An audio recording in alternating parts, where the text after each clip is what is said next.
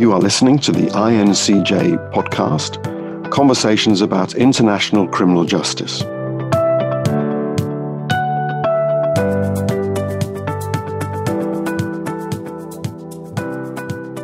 Greetings, I'm Ashmita. I am a research associate at Nikore Associates, and welcome to this discussion on the study on prevalence of domestic violence in India.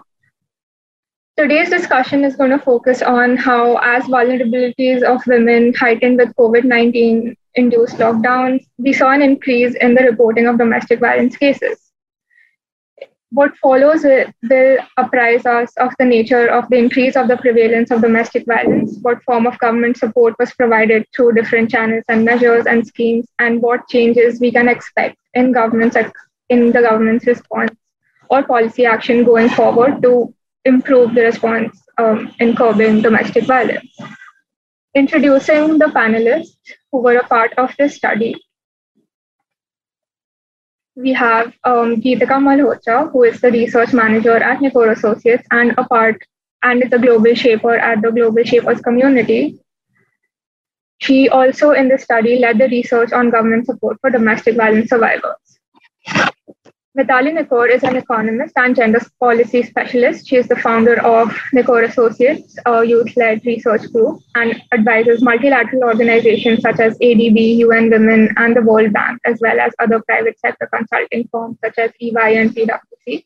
She is also a part of the Global Shapers in New Delhi and conceptualized and led the research team and also liaised with global counterparts working on similar research. Manvika Gupta is a research advisor at Nikore Associates and is also a global shaper at the Global Shapers community. And in the study, she led a portion of uh, the portion for the projections and estimations of the number of women impacted by domestic violence in 2020, and also the correlation between economic and women empowerment with domestic violence.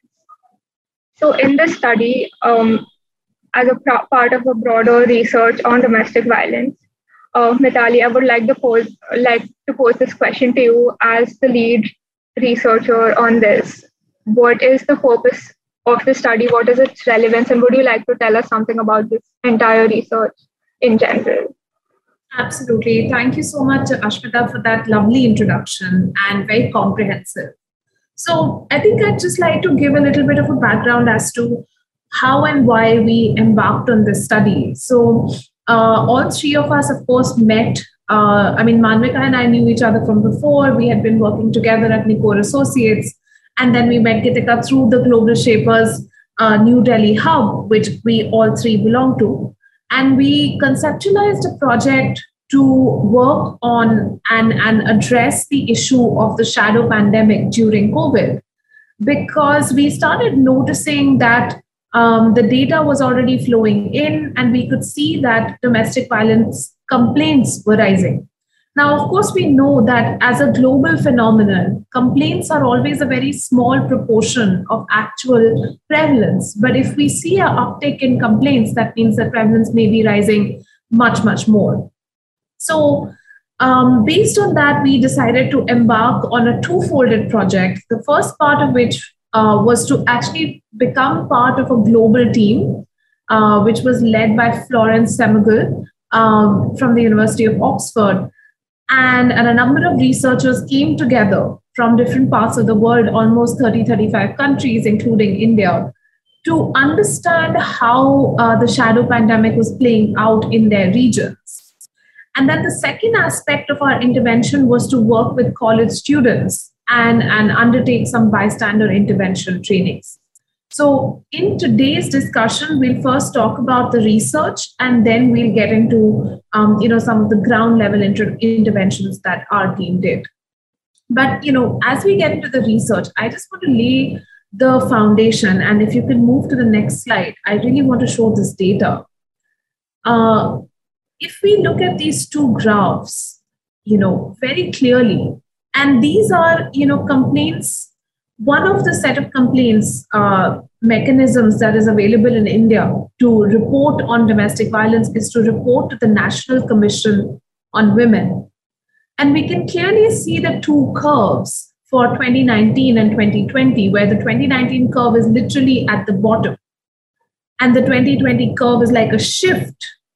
And though the number of complaints is minuscule, you know, for a country where the size of the population is more than a billion, a monthly complaint number of 133 or 148, I mean, these are just laughable. But obviously, this just shows the kind of barriers to complaining that continue to exist and the social norms that continue to shroud um, you know complaining against domestic violence in a formal setup but even so and having said that we can clearly see the immense exponential increase even in this set of complaints to the national commission of women between 2019 and 2020 especially in the months of the lockdown when we look at the curve for May, June, July 2020, especially July 2020, at which point it starts to come down.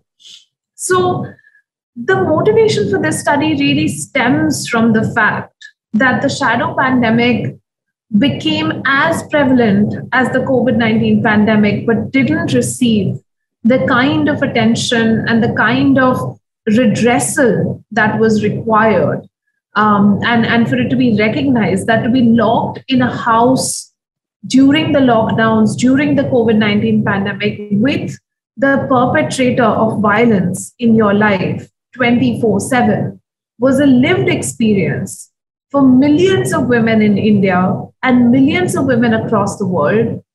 And till today, I mean, the pandemic, the COVID pandemic has come and gone, but the shadow pandemic continues. And we have not been able to find, even till today, the resources and the political will to address this pandemic, despite the fact that it's been an emergency issue for decades. So, you know, that was our motivation. And, uh, you know, the research that we did actually comprised of a number of pillars as well. The first pillar was really to estimate and, and project how much the prevalence is because obviously looking at the complaints data uh, does not give us much of a guide on actual prevalence of domestic violence in the whole country. Um, the second was to try to understand the lived experience of a number of women and their experience of complaining of actually going and trying to seek help from authorities during covid. And uh, you know we did that as well. And then the third aspect that we looked at was gaps in budgets. And what we found, um, you know, of course, there's a beautiful study by Oxfam that we referred to throughout our, uh, you know, throughout our research, which actually uh, projected that there was a nearly 70 to 80 percent gap between allocations and requirements just when it came to meeting the targets that governments have promised uh, should be met as per their you know scheme targets, not even as per prevalence. So um, you know we have that study, but then we came out with our own estimates, which were also very much in line that you know for 2020 prevalence, what kind of resources and budgets are required, and they are far higher than what is getting allocated. So while a lot of this um, research will come out in our book, chapter, which uh, you know which should be out in a, maybe a year's time, uh, and is under review by a number of uh, publishers. But you know today we just want to give a flavor of some of these aspects. The most important aspect, three aspects we want to talk about today. First one being the actual prevalence estimations and what um, we and Oxfam also has a you know similar uh, methodology for estimating prevalence. So we have, you know, looked at that. But the second is around um, what are the measures that some states are taking and even the national government is taking to assuage domestic violence in that sense and to at least try to provide some basic level of services. But the third aspect that we'll be discussing much more in depth towards the end is really what can be done. Uh, one, of course, by governments but this is not just a government's issue. This is an issue of civil society. This is an issue of private sector. This is an issue which impacts women's labor productivity. This is an issue which prevents women from working. So it's not only the government which is to be held responsible, but all pillars of society. So, what can we do across the different societal pillars to manage and uh, reduce the prevalence and prevent uh, domestic violence? So, I think that's the you know agenda that you know we are laying out for today. Ali, thank you for your answer, and um, it definitely lets us understand how necessary necessary this research study is. And now that we know that, um, Manvika, would like to ask this question to you. Even though we're aware of how frequently women encounter domestic violence in its various forms, can we estimate and what is the estimate of how many women were impacted by the shadow pandemic in India? Thanks, Ashmita, for that question and Mitali for setting the context for the study. And um, we did uh, try to estimate the number of Indian women facing spousal violence in 2020. There was a lot of data quality and availability issues for domestic violence, and especially during COVID 19, we did not have the real numbers available, and multiple assumptions were made in this entire projection. So I'll just quickly take you through the methodology and then focus on what the actual numbers were. So we started with the entire female population of uh, for India in 20 as per in 2019 and the proportion of married women as per the census 2011 and the proportion of ever married women who have ever faced spousal violence in 2019 as per the fa- uh, health and family survey uh, th- this is not to be confused with the crime records but the number of women who have just said on a survey that they faced spousal violence using these three numbers we came to the indian who have faced spousal violence in 2019 the actual number and not the uh, proportion. And we also had the number of filed complaints of spousal violence in 2019 as per the crime records. Using the 2019 numbers of complaints and prevalence, we came up with the complaints to prevalence ratio for 2019. And uh, we also had the estimated number of complaints received in 2020 from a subset of the crime records, which is the National Commission of Women numbers, uh, the numbers from National Commission of Women. And using the complaints to prevalence ratio for 2019 and the estimated number of complaints received in 2020, we try to estimate the prevalence, which is the number of Indian women face who have faced spousal violence in 2020. And uh, if we move to slide six, I can show you what those numbers were. So. Um, in 2019 we saw that 84 million women uh, said that they have faced spousal violence in any kind which is either uh, emotional uh, violence or physical violence or sexual violence. And but against the 24 84 million women facing violence only 150k women actually reported it in the crime uh, crime in india report against uh, in the crime records which which gave us a complaints to prevalence ratio of 0.17% and using this we tried to come up with two scenarios of complaints to prevalence ratio. And we saw that uh, the 2020 prevalence of indian women facing spousal violence could be anything between 150 million and 178 million. So if we move to the next slide, we can see it in a chart. Uh, where in 2018 we saw that 85 uh, million women face spousal violence and in 2019 we saw 84 million facing 84 million women facing spousal violence. But in 2020 uh, because of the covid-19 uh, pandemic and the lockdowns we saw that that number could be anything between 150 million and 178 million which is a huge number. And due because of this huge jump the government uh, and other stakeholders which is the civil society organizations had to conform and you know know regroup and try to be uh, try to uh, regroup and see how those services are catering to the women who are facing spousal violence at this large scale which is double of what was seen in 2018 and 2019 so this is how some of the projections went and yeah thank you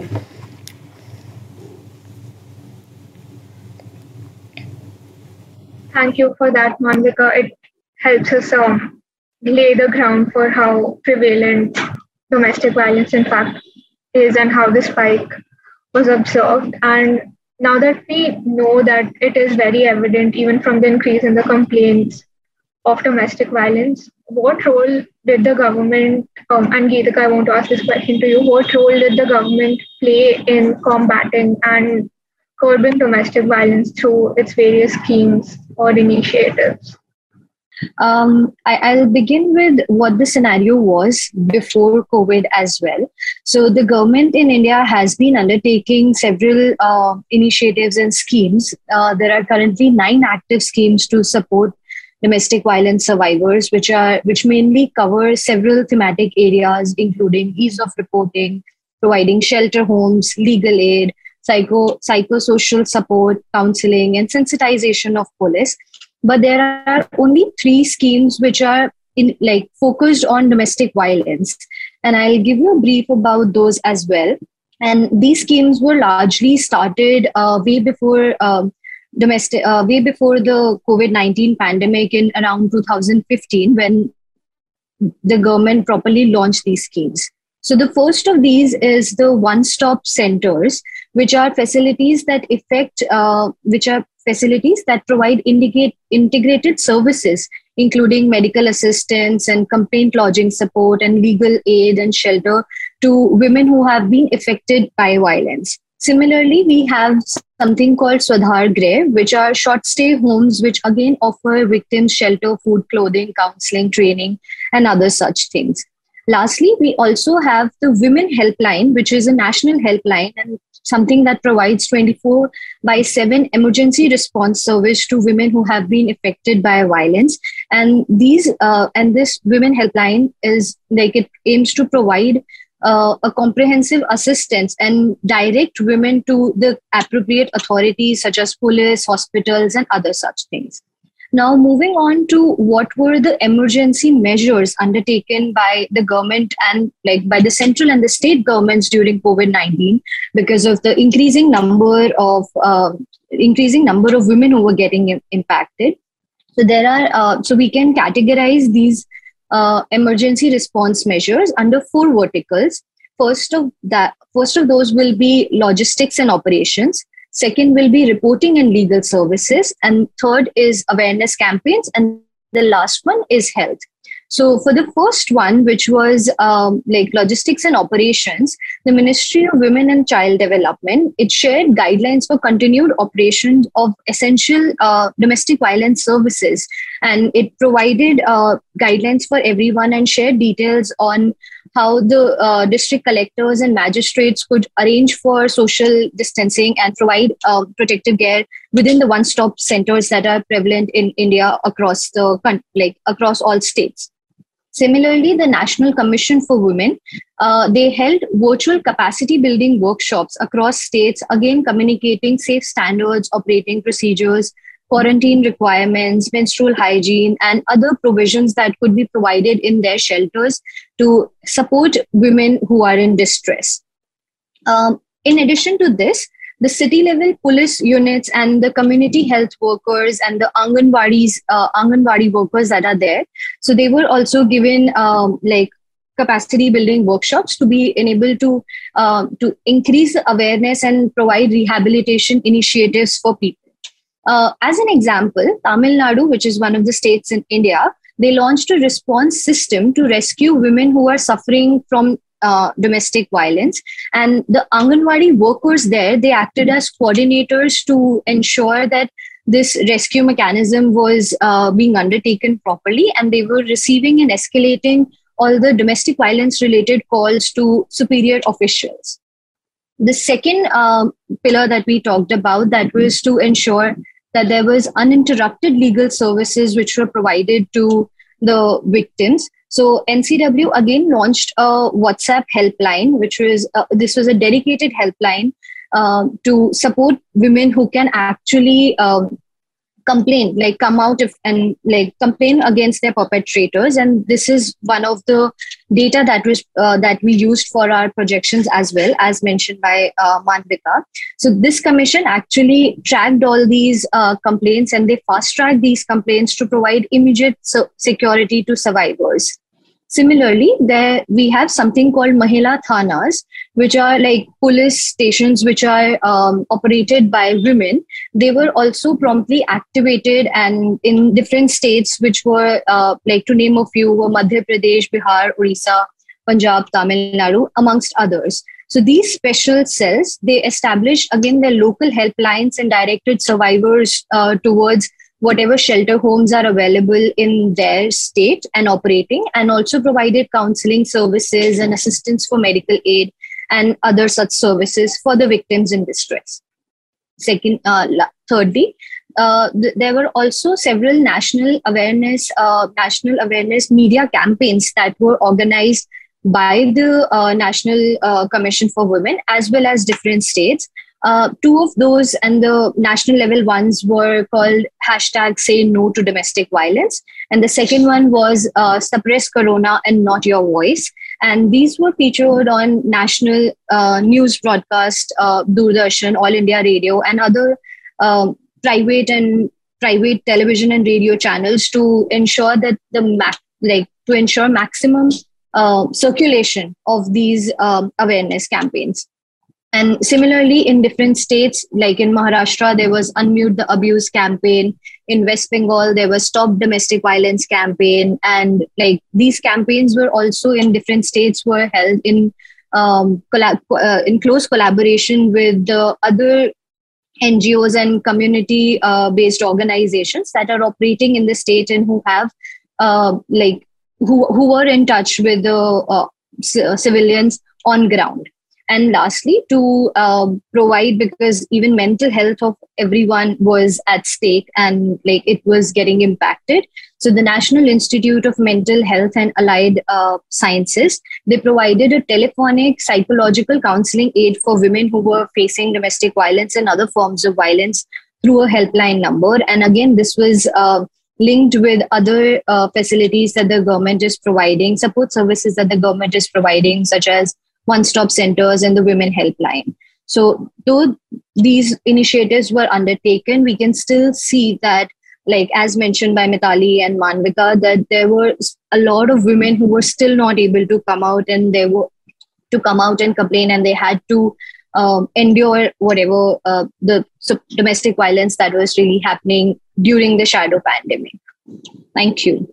Thank you, Geetika. Um, that was a very informative answer. And as you said, and as was reiterated throughout the discussion, the, the role of the government is important, but it does not end at that. So, taking this forward, I would like to ask you, Mitali, how, apart from the government, how can private stakeholders and even at large the civil society change the way um, the response has been to domestic violence and how can we build a more effective support system and ensure that recovery from covid-19 itself is gender sensitive? Uh, you know this is a very packed question. So you know let's let's try to unpack it a little bit. The first thing is that you know as we noticed right up front and you know we talked about this right at the beginning we have to stop considering that it's only the government's responsibility to address the issues of survivors of violence against women. You know and and not only women of course today we focused our discussion a lot on women because we have at least been able to create data for women. I wouldn't even say that it's available but you know we've been able to extrapolate and and have some estimates. But for persons of minority genders and for the lgbtqia community we have not even got separate estimates or data.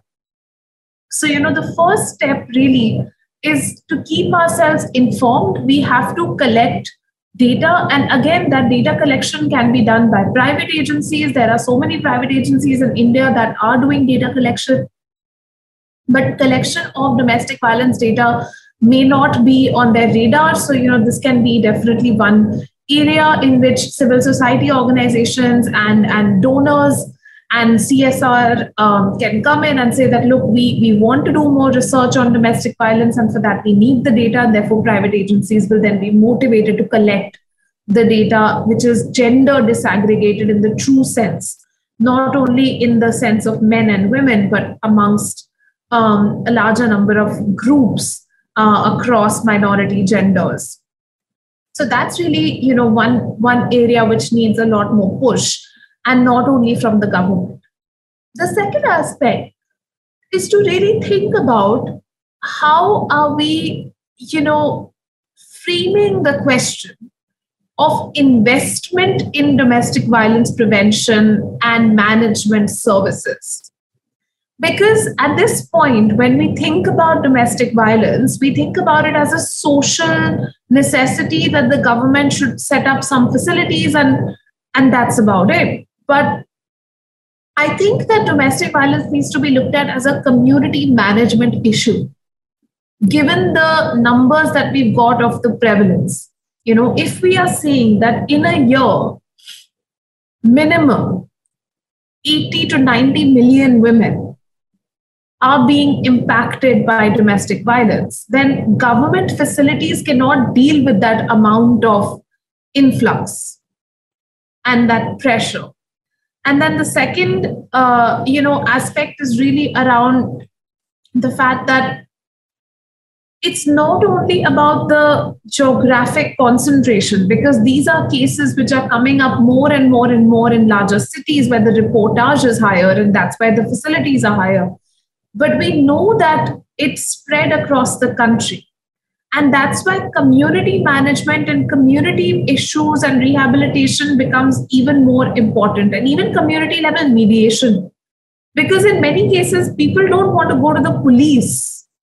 You know the police being the only uh, agency to whom you can complain automatically becomes a deterrent to women um, survivors who you know don't want to say break the family.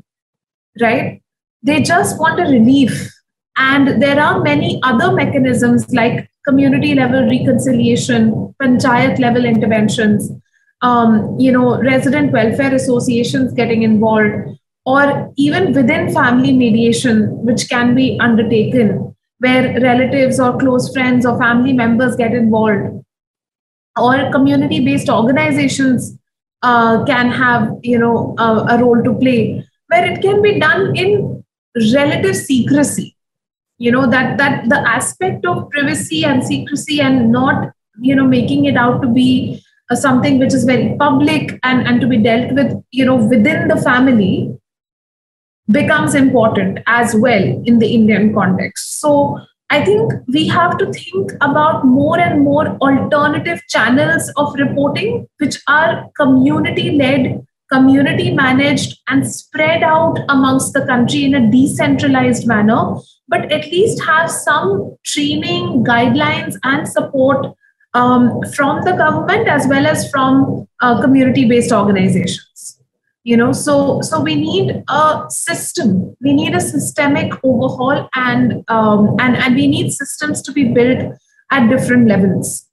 So you know that's the second aspect the third aspect is how do you deal with this in workplaces? Because often your workplace is the one place that you may trust outside of uh, you know other other channels. And at least for the women who do work um, this can be you know one area where you can trust your colleagues you can trust your um, you know you can trust your hr for example because you know you you are employed there and you have been working there for some time maybe it can be one area where women can you know go for redressal and and i think workplaces setting up systems to support women who are in distress within their homes can also be an effective mechanism. Workplaces already are mandated to set up POSH committees um, for dealing with sexual harassment at the workplace. And therefore, you know, since many of these committees are already functional,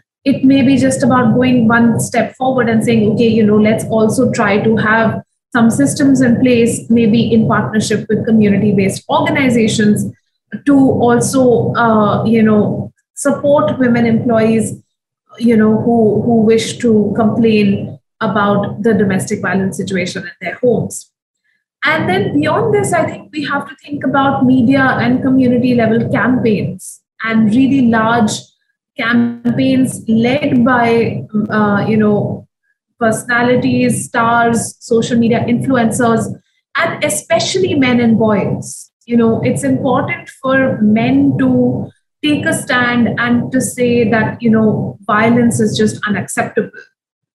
I just want to give a pop culture reference here of the ongoing trial between johnny depp and amber heard. And i think a lot of people globally are following that trial. And um, it's becoming um, you know such a convoluted case that it's taking away from the prevalence of domestic violence amongst women. Because that case is a case of maybe a woman defending herself and or it's a case of a woman being an abuser that will come out as the legal proceedings move on. But at some level the way the media reportage of that case is being handled it's coming across as though um, you know it's diluting the issue of violence against women and, and of domestic violence in particular. So it's very disturbing. And and this is exactly what needs to be refrained from you know and this is exactly the kind of sensitization that we require in the media that you know when when a domestic violence case needs to be reported upon it should be dealt with very sensitively. And of course violence against men also needs to be dealt with equally sensitively you know when it's uh, if, it's on both sides as in the case as in this case. But uh, in the indian context it's extremely important that all of these different entities central governments, state governments, community based organizations, media, and, and on top of that, the private sector, employers uh, can all come together and start to look at domestic violence prevention services as an essential service, the way we look at healthcare services, the way we look at education services, this is part of social infrastructure. This is our country's social infrastructure. It's not um, a cost center.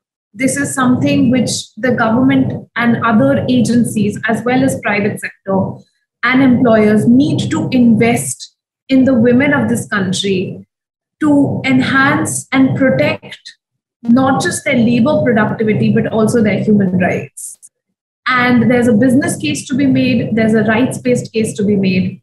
But the case is clear that domestic violence services are a basic social infrastructure service like healthcare and education, which are owed to uh, more than 50% of the citizens of the country and, and need to be looked at as such, not as expenditure or costs, but as investments as an infrastructure. So I think that's the way we move forward on this. Thank you for your answer, Mitali. And just to re emphasize on a few things that you said, I would like to bring back two of the articles that were authored by you that were published some time back and just pick up two of the quotes that really sum up what you said. One of them was how um, as we move towards building back better post COVID 19, the social infrastructure and services required for prevention of violence against women need to be viewed as investment in the country's human capital rather than expenditure line items in budgets, and which you talked about in your answer as well. And something that the Global Shapers New Delhi Hub has been doing is taking sessions with young people to encourage them to speak up and share their stories and condemn domestic violence, which again brings out um, is the first step towards complaining and speaking up about it. So exactly, yes, that was. You know, I, I just want to take this opportunity um, to, to really talk a little bit about the initiatives at the Global Shapers New Delhi Hub um, that you know we've been doing on ground and and of course uh, i started that project while i was curator of the hub in uh, um, 2020 in fact i was called the covid curator because uh, you know i literally took on the curatorship of the hub when uh, covid began. And my entire period was uh, marred by lockdowns. But uh, you know through through that period and even now we are doing a project on um, prevention of domestic violence and, and about uh, you know uh, working with young people across Delhi University um, in different colleges where you know our team goes and does bystander intervention and training sessions uh, from the Global Shapers New Delhi Hub to maybe the women's development cells across different colleges of DU. And, and we just take these sessions and in many of these sessions i think Manvika, Gitika and other members of the team uh, have led many of these sessions and we have just heard so many stories which are, I mean, of course, people's real experiences of how they have overcome domestic violence in their homes, in their families. And uh, in fact, uh, you know, it's been it's been a huge learning experience for all of us um, to try to develop a greater empathy for the people who are um, you know going through this because it's not only the person of course the person who has undergone the violence it breaks their complete um, confidence and the mental impact lasts far beyond the physical impact. But it breaks the entire family as well. And uh, you know that's what we are seeing amongst the the kids that we are talking to that how you know how it has impacted them and how can they deal with it. And these are the kind of tools that we you know we try to empower and equip them with. So um, you know now we can have a few we just have a few snippets with us of uh, how we are doing this. So you know we can just play those as we end today's session. So a big thank you to Gitika, Manvika, Ashmita, all of you, um, you know, for for being here and for supporting this work and for coming together as a team so that we could do this research and also for the groundwork that we've been doing. So we'll now leave you with um, just a few snippets of the work that we've been doing and, and testimonials, etc., from the students. Thank you. I will say here that individuals who witness or are aware of violence being perpetrated can play an important role in helping survivors. Um, the most important thing is that such intervention always, always has to be cognizant of victims' needs and circumstances. The most important one um, to me personally is the idea of financial independence. I know how much my mother struggled because her first instinct when she left was, Will I be able to provide my children the same life that they've had um, while I was married and we were a two income household, will I be able to provide those same things for my children? Um, and it was hard. I know she kept us in school by selling uh, some of her Stridhana gold jewelry. Um, and it's amazing to me that we we don't talk about these issues because we assume that there is an ostensible privilege that is coming with it. Of course, if she's walked out, she would know what she's doing. Um, we don't know somebody's circumstances when we meet them. So, how do you encourage them to keep control over those finances? I know my mother had money that she used to stock away separately, and she had control over her own bank account. How do we encourage our peers and older women to take control of, of them of your money? I think that's the first conversation. Um, in addition to, of course, the other things that we need to be having about this is how do you become so financially independent that you're not dependent on someone else for that. A lot of this is about getting women back into the workforce. And we're talking more and more about how many jobs are being lost during COVID. So domestic violence is so prevalent and so out there that, you know, people start taking it for granted and start considering it to be normal. Um, and even victims think that it is normal. How do we address this and what are the sort of conversations around it that can go? So, the normalization aspect of this has always been that it's become so common as an occurrence, and I completely agree with whoever put that question there, is that we have internalized it to a degree that is it is no longer seen as being problematic. And you're absolutely right when you say this is a completely issue. Um, it's not actually limited just to our homes. So the question, and again, the, the question before us then becomes how do we start to have these conversations? You start by making sure that you recognize it when it happens. You should not have to put up with abuse from anybody. Um, and drawing that line for yourself and drawing that line for everyone around you is the most important thing. To remember that you can draw that line, it is yours to draw, um, and nobody else's. I think that is the most important thing that you can give to someone, that you can give to yourself, um, knowing that there is never any call for violence. There's never any call for aggression, um, not at home, not at work, not in your public life. Just it's it's completely unacceptable. We start by normalizing the unacceptability of violence. You have been listening to the INCJ podcast conversations about international criminal justice. To find out more, go to our website at criminaljusticenetwork.net or follow us on Twitter at INTCJ Network.